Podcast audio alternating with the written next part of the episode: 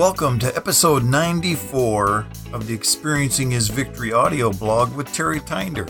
This is the place where I read the blog so you don't have to.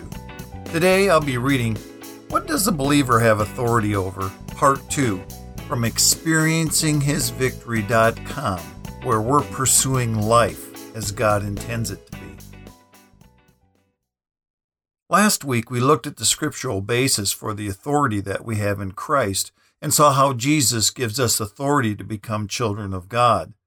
Today we'll see how we've received authority to preach the gospel and to make disciples of all nations. Preach the gospel. The second area of authority Jesus gave believers is to preach the gospel. Every single believer has the authority to preach the gospel the moment he or she is saved. Tell what happened. I remember telling people about Jesus and the gospel immediately after I accepted Christ. He had done such a great work in me that I wanted to tell others. It didn't take very long. I accepted Jesus as my Lord when I was in the military. I was part of the Triple Nickel F 15 training squadron at Luke Air Force Base in Phoenix, Arizona. Every day when the last plane landed, we'd break out a beer and start drinking. Every day. When I accepted Jesus, I felt that I wasn't supposed to drink alcohol again. It was something that was just in me. I was the type of guy who had a beer after work with the guys, but when I went out to drink, I drank until I puked or passed out. Drinking was not a good thing for me. So I quit cold turkey, and I haven't had a drink since, except for when a doctor told me to drink a beer or a glass of wine daily as a medicine for my heart. It wasn't hard at all to quit drinking. Smoking was another issue. So when it came time to drink our beer or two after work, I announced that I was no longer drinking because I'd accepted the Lord and felt that He didn't want me to drink. Boy, did that ever start a line of questioning. Gave me plenty of opportunity to talk to my fellow workers about Jesus. Within a short time, I was able to lead my friend Harry to the Lord. I was also able to alienate a friend named George who was upset because I no longer went to the bar with him. Every believer has a message to share. You have a testimony that is yours and nobody else's. You can tell people how and why you came to Jesus. You can share the simple message of the love of God that people must repent and turn to God. Tell what you know. Sometimes we think that we have to have a vast knowledge to share the truth of the gospel. You don't. Just tell your story. Listen to the story of a man that was blind from birth. He was testifying of Jesus the same day that he was healed by Jesus. He was brought before the leaders to be questioned because he was healed on a Sabbath day. And here's what took place. They brought to the Pharisees the man who was formerly blind. Now it was a Sabbath on the day when Jesus made the clay and opened his eyes. Then the Pharisees also were asking him again how he had received his sight. And he said to them, He applied clay to my eyes, and I washed, and I see. Therefore some of the Pharisees were saying, This man's not from God, because he does not keep the Sabbath. But others were saying, How can a man who's a sinner perform such signs? And there was a division among them. So they said to the blind man again, What do you say about him since he opened your eyes? And he said, He's a prophet. The Jews then did not believe it of him that he had been born blind and had received his sight, until they called the parents of the very one who had received his sight. And they questioned him, saying, Is this your son, whom you say was born blind? And how does he now see? His parents answered them and said, We know that this is our son, and that he was born blind. But how he now sees, we do not know, or who opened his eyes, we do not know. Ask him. He's of age. He will speak for himself. His parents said this because they were afraid of the Jews, for the Jews had already agreed that if anyone confessed him to be the Christ, he would be put out of the synagogue. For this reason, his parents said, He's of age, ask him. So a second time they called the man who had been blind and said to him, Give glory to God. We know that this man is a sinner. He then answered, Whether he's a sinner, I do not know. One thing I do know, though I was blind, now I see. And so they said to him, What did he do to you? How did he open your eyes? He answered them, I told you already, and you did not listen. Why do you want to hear it again? You do not want to become his disciples too, do you? They reviled him and said, You are his disciple, but we're disciples of Moses. We know that God has spoken to Moses, but as for this man, we do not know where he's from. The man answered them and said to them, Well, here's an amazing thing that you do not know where he is from, and yet he opened my eyes. We know that God does not hear sinners, but if anyone is God fearing and does his will, he hears him. Since the beginning of time, it has never been heard that anyone opened the eyes of a person born blind. If this man were not of God, he could do nothing. They answered him, You were born entirely in sins, and you're teaching us? So they put him out. John chapter 9, verses 13 through 34. The man wasn't a theologian. He didn't have a theological answer to their questions, but he did know that Jesus healed him. Wasn't it incredible how he challenged the leaders and proclaimed that they didn't know if Jesus was a sinner or not? But he did know that God hears the righteous and no one else has ever been healed of blindness. Now, that's a testimony. Believe it or not, you have a testimony that you can proclaim. What has Jesus done in your life? Share it with others. Don't know the answer to tough theological questions? Share what Jesus has done in your life and leave it at that. If people reject your message, just remember they rejected the blind man's story too. Make disciples. The third area of authority Jesus gives believers is to make disciples. When Jesus gave this command, his eyes were on the length and breadth of the globe. We're to make disciples of the nations. Go forth to all creation.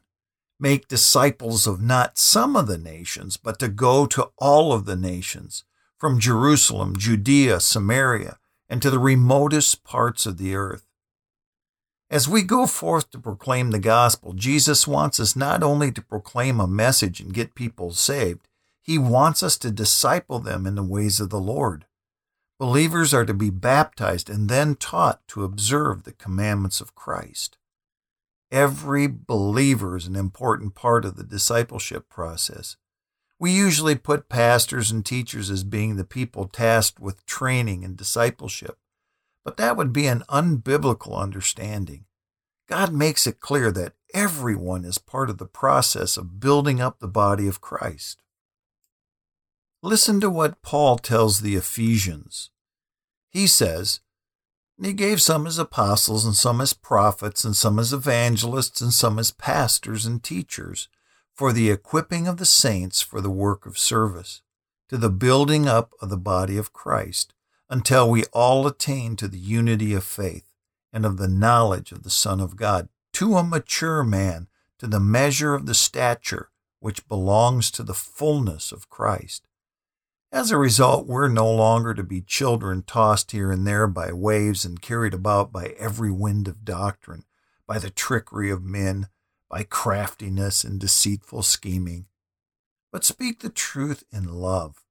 We are to grow up in all aspects into Him who is the head, even Christ, from whom the whole body, being fitted and held together by what every joint supplies, according to the proper working of each individual part, causes the growth of the body for the building up of itself in love. Ephesians chapter 4, verses 11 through 16. Many within the church believe that it's the fivefold ministry of the apostle, prophet, evangelist, pastor, and teacher that's responsible to build up the body of Christ. They are the quote, professions, unquote, that God has chosen to bring the body to full maturity. The fivefold ministry equips believers for their work of service. The idea of equipping is that of a refitting of a ship or setting a broken bone. The fivefold ministry touches the hearts and lives of believers so that they can do the work of service and build up the body of Christ. Everyone's vital. Those being touched by the fivefold ministry rise up and take their place in the body and are an integral part of the body being built up. I'm going to put verse 16 in bullet form to highlight how the focus is on each part of the body doing its part to bring growth. From whom the whole body, being fitted and held together by what every joint supplies, according to the proper working of each individual part, causes the growth of the body for the building up of itself. Did you notice that it's every joint, every individual part building up of itself? You have an important role in making the body of Christ what it's designed to be. If you're missing, then something is lacking. You're an individual part of the body that God wants to raise up to bless and build his body. I'm a champion for the church. It's God's plan, not man's plan. Jesus said that he would build his church. The Word of God calls the church the body of Christ. When we speak against the church, we're speaking against Christ. Abandoning the church is not the answer. Yeah, I know the church isn't perfect and there are things that need to be changed in it, but it's God's only plan. He doesn't have a plan B. If you're not part of a local church, then I want to encourage you to do so. The church is looking for something you can provide. You're an important part of the body of Christ. You're a part of the resources that are necessary for the body of Christ to mature and be built up.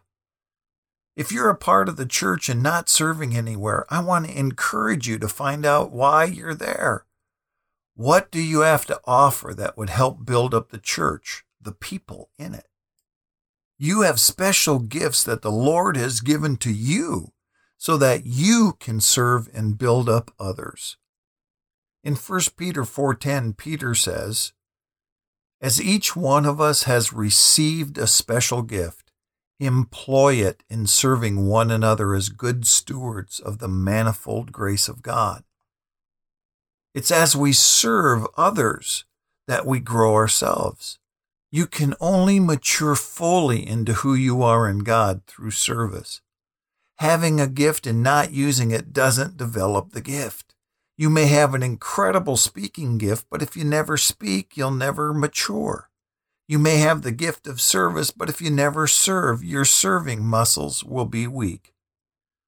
Everyone gets to play. It's only as you become a part of the church and fully engage in the building up of it will you be built up. That's God's plan. Walk in it.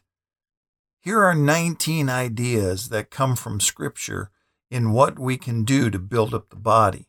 Love one another. Be devoted to one another.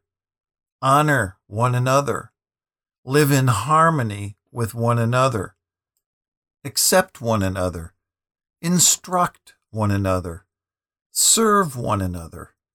Bear one another's burdens. Be kind and compassionate to one another. Forgive one another.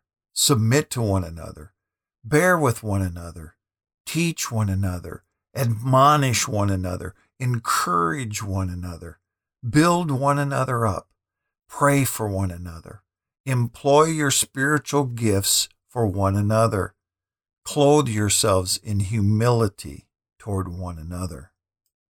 You're a vital part of the church. We can't mature to the fullness of Christ without you.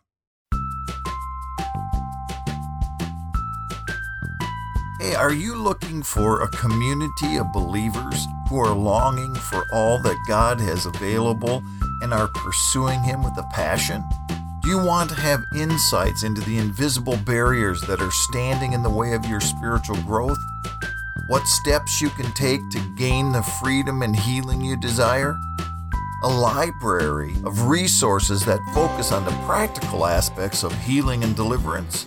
Monthly live training and Q&A sessions? Video courses focusing on specific areas of healing and deliverance? Encouragement and support in your walk with Christ? then I want to encourage you to head over to the Experiencing His Victory Academy. It's our three tiered membership site that includes both free and paid memberships. In the Academy, you'll find a premium course called Healing Your Broken Heart. And what it does is it takes you through the steps of how to heal the wounds in your heart. I'm also adding new videos each week for a couple of courses The first one's called 30 Days to Knowing Who You Are in Christ, where we study what the Bible says about who you are when you come to Christ. And the second one is 24 Forgiveness Myths Busted. There's such an incorrect understanding of what it truly means to forgive, and I want to bust some of the myths that get in the way of you receiving the healing that Christ purchased for you. So, for more information, go to experiencinghisvictory.com forward slash academy. That's experiencinghisvictory.com forward slash academy, where we're pursuing life as God intends it.